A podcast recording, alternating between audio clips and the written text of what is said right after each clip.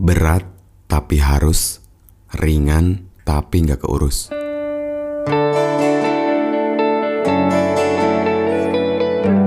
Apa emang hubungan seharusnya kayak gitu?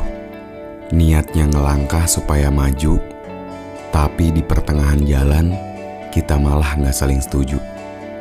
Tadinya kita satu warna, tapi makin ke sini kita makin berbeda. Mau gimana? Kalau takdirnya emang gitu, ya udahin aja dulu.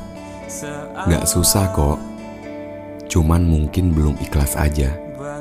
Belajar buat menerima, meski sembuhnya butuh waktu yang lama. Belajar melepaskan dirinya Walau setengahku bersamanya